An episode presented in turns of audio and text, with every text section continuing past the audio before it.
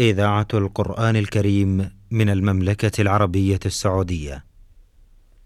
دروس في العقيدة الإسلامية.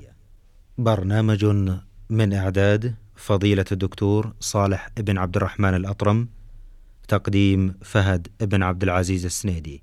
بسم الله الرحمن الرحيم الحمد لله رب العالمين والصلاة والسلام على أشرف الأنبياء والمرسلين نبينا محمد وعلى آله وصحبه أجمعين أيها الإخوة المستمعون الكرام السلام عليكم ورحمة الله وبركاته. وأسعد الله أوقاتكم بكل خير. وأهلا ومرحبا بكم إلى حلقة جديدة في برنامج دروس في العقيدة الإسلامية. مع مطلع هذا اللقاء أرحب بفضيلة الشيخ صالح بن عبد الرحمن الأطرم. فأهلا ومرحبا بكم يا شيخ صالح. حياكم الله ووفق الله الجميع لما يحب ويرضى. حياكم الله. لا زلنا مع كتاب التوحيد.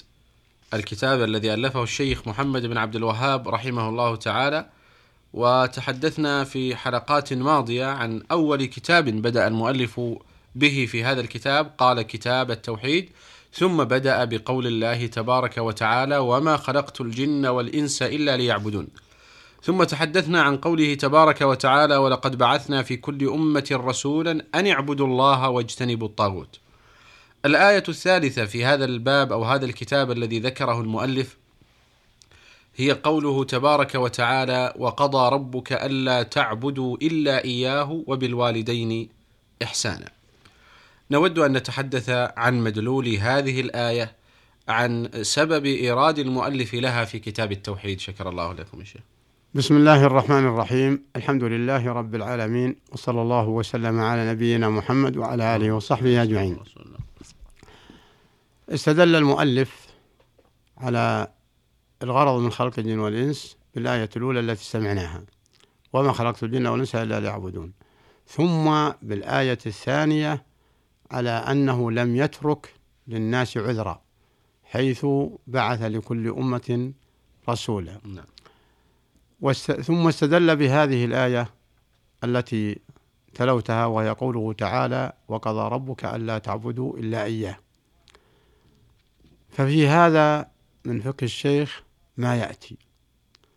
أولا أنه استدل بقوله وقضى أي أمر الله سبحانه وتعالى ووصى وأن هذا القضاء هو قضاء شرعي يجب امتثاله ألا تعبدوا إلا إياه. ومن فقه الشيخ لما استدل بالآيتين الماضيتين أعقبهما بهذا القضاء أي الأمر المؤكد الذي لا محيد عنه. وهذا الأمر ما هو؟ هو الغرض الذي خلق من أجله الجن والإنس. وهو الغرض الذي أرسلت من أجله الرسل. وهو قضى ربك ألا تعبدوا إلا إياه. والغرض أيضا لإبطال الطواغيت الذي قال الله فيهم أن اعبدوا الله واجتنبوا الطاغوت. وفي الآية السابقة بين الله انقسام الناس إلى قسمين بقول فمنهم من هدى الله ومنهم من حقت عليه الضلالة. نعم. فدل على أن الله سبحانه وتعالى أمر الناس وأمر الجن بعبادته وحده. فمن امتثل فهو الذي هداه الله لدين الله وشرعه. ومن حرم فهو الذي حقت عليه الضلالة. وكل ذلك بقضاء الله سبحانه وتعالى. ومعنى وقضى ربك ألا تعبدوا إلا إياه. معنى القضاء هنا أي الأمر الشرعي. أمر أمرا شرعيا ألا تعبدوا إلا إياه. فلا يقال أن الله سبحانه وتعالى يأمر أمر أن قضاء هنا قضاء كونيا قدريا. نعم. فالمراد بالقضاء هنا قضاء دينيا شرعيا. أي بعدما بين الحق وأوضحه وأعطى الإنسان القوة والقابلية لمعرفة الحق من الباطل. بين الله ما أمر به وما وصى به وما قضى به وهو عبادة الله. وهذا أعظم أمر جاءت به الرسل. الله أكبر. وقضى ربك ألا تعبدوا إلا إياه. فقوله فمنهم من هدى الله ومنهم من حقت عليه الضلالة بينت هذه الآية أن من عبد الله فهو الذي هداه الله سبحانه وتعالى لصالح نفسه في الدنيا والآخرة وهو هداه لعبادته. ومن ومن أبى وطغى واستمر في ضلاله فهذا الذي أشارت إليه الآية فمنهم من هدى الله ومنهم من حقت عليه الضلالة. وحقت عليه الضلالة لأنه جاءه البيان نعم. على لسان الرسل فلم يأخذ به وإنما اتبع نفسه وهواه وشيطانه.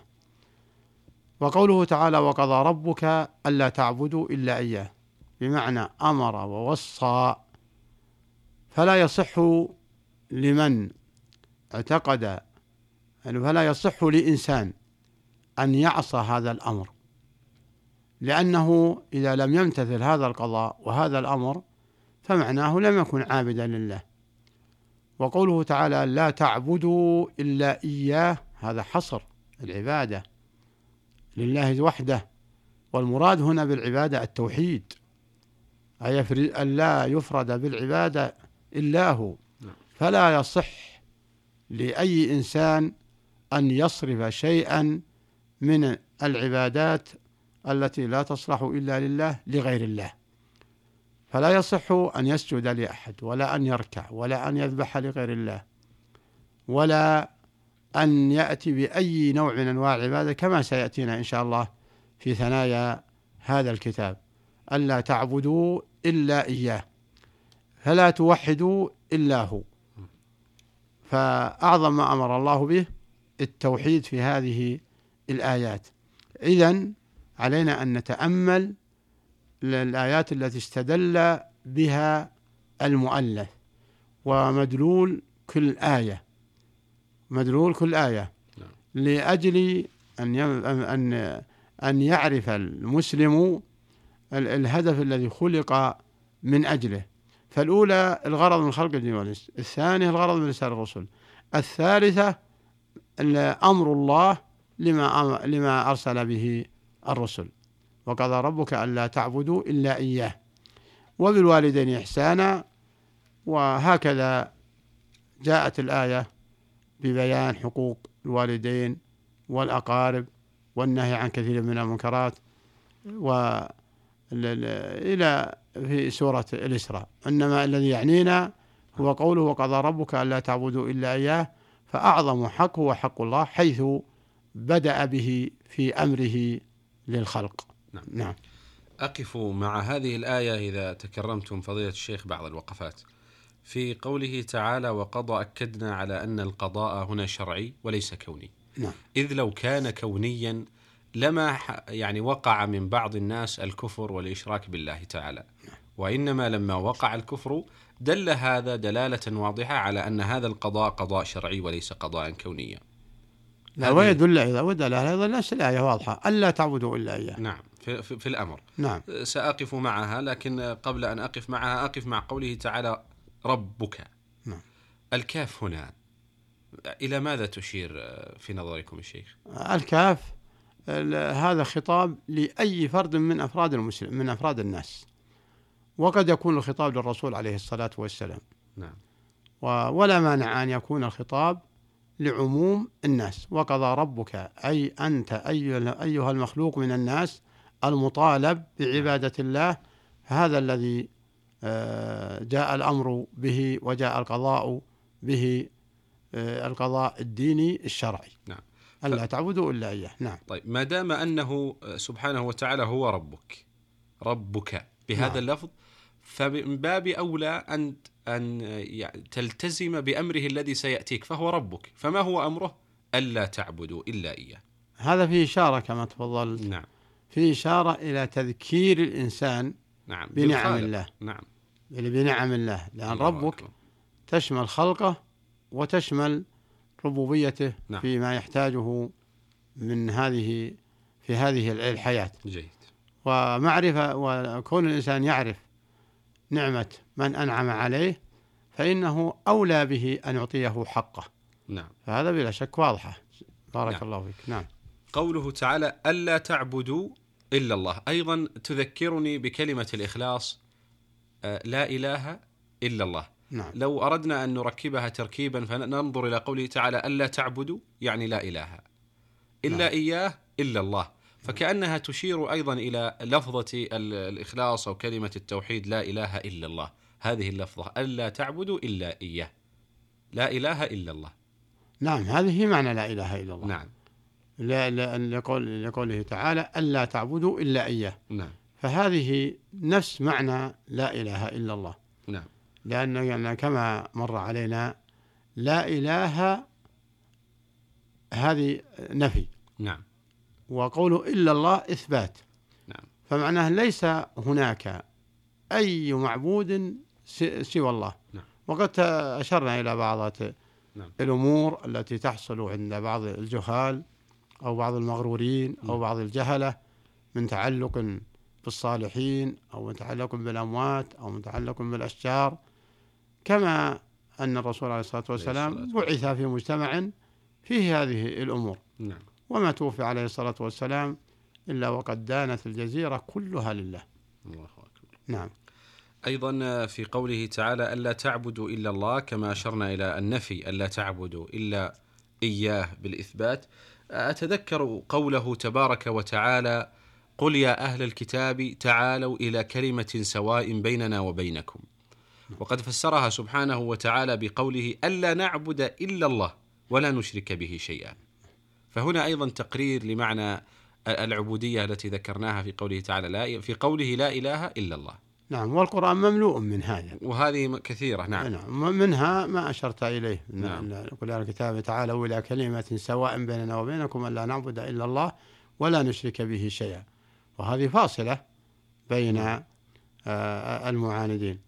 وهكذا قوله عليه الصلاة والسلام لكفار قريش لما عرضوا عليه الأموال وزينة الحياة الدنيا. نعم. قال آه، بين أن أن ما يدعوهم إليه وهو قول لا إله إلا الله. ف فيقول هذا ما أمرت به. قولوا لا إله إلا الله تفلحوا فهذا ما أمرت به. نعم. فهذا ما أمرت به. ولم يقبل آه، منهم ما عرضوا عليه من صنوف آه، زينة الحياة الدنيا. وفي هذا دليل في قول لا تعبدوا إلا الله. دليل على أن الإقرار بالربوبية وإن كان قد سبق لكن من باب التأكيد الإقرار بالربوبية وتعظيم الخال- الخالق أنه لا يفيد شيئا. لا يفيد شيئا ما لم يحمل الإنسان على عبادة الله وحده. فالمطلوب هو عبادة الله وليس المطلوب أن يعترف بقدرة الله وبكونه خلق السماوات وبكونه خلق الأرزاق وبكونه خلق الإنسان. فهذا لا كله لا ينفعه وإنما هو عبرة لمن هداه الله إلى الحق. نعم. نعم. شكر الله لكم. الحقيقة أود أن أختم اللقاء بدوري إذا أذنتم لي يا شيخ. نعم. أن أذكر إخواني المستمعين الكرام بعد أن تحدثنا عن قضية التوحيد أن أذكرهم بهذه الآية الكريمة المباركة التي كتبها الشيخ محمد بن عبد الوهاب رحمه الله في هذا الموضع وهي قوله تعالى وقضى ربك ألا تعبدوا إلا إياه ثم وبالوالدين إحسانا. نحن لا نتحدث الحقيقة عن موضوع بر الوالدين لكنها جاءت عرضا في الآية ونحن نتحدث عن عبادة الله سبحانه وتعالى. فانظر رحمك الله ورعاك. كيف ذكر الله تبارك وتعالى بر الوالدين بعد الأمر بعبادته؟ فيا ليت إخواننا الكرام يسمعوننا الآن ويؤكدون معنا على هذه القضية الحساسة والخطيرة ألا وهي قضية بر الوالدين. فيه إضافة قليلة. نعم. قوله تعالى وقضى ربك ألا تعبدوا إلا إياه فيه دليل على أنه حكم صارم. قضى. وليس معطى للإنسان الخيار نعم.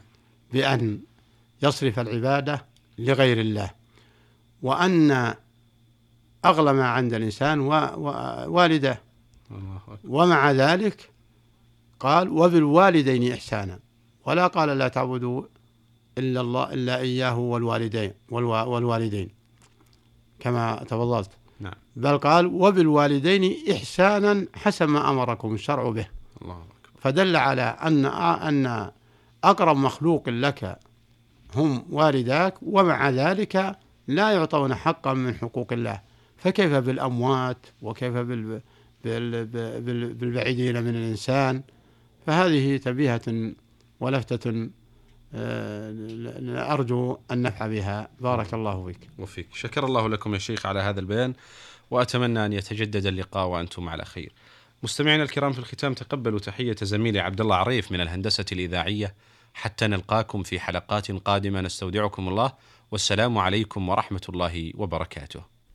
دروس في العقيدة الإسلامية. برنامج من إعداد فضيلة الدكتور صالح بن عبد الرحمن الأطرم تقديم فهد بن عبد العزيز السنيدي.